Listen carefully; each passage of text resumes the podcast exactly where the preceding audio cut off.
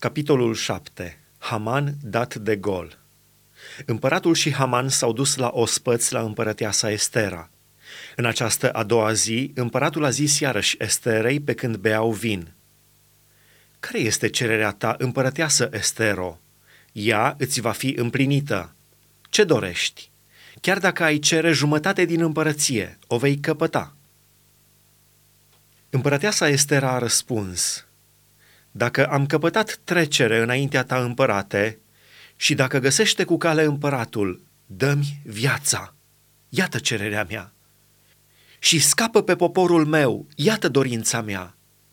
Căci eu și poporul meu suntem vânduți să fim nimiciți, junghiați și prăpădiți.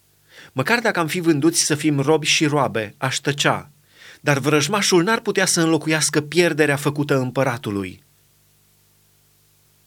Împăratul Ahasveros a luat cuvântul și a zis împărătesei Estera, Cine și unde este acela care are de gând să facă așa? Estera a răspuns, Apăsătorul, vrăjmașul, este Haman, răul acesta. Haman a rămas îngrozit în fața împăratului și a împărătesei. Și împăratul, în mânia lui, s-a sculat și a părăsit ospățul și s-a dus în grădina ca să împărătești. Haman a rămas să-și ceară viața de la împărăteasa Estera, căci vedea bine că pierderea lui era hotărâtă în mintea împăratului.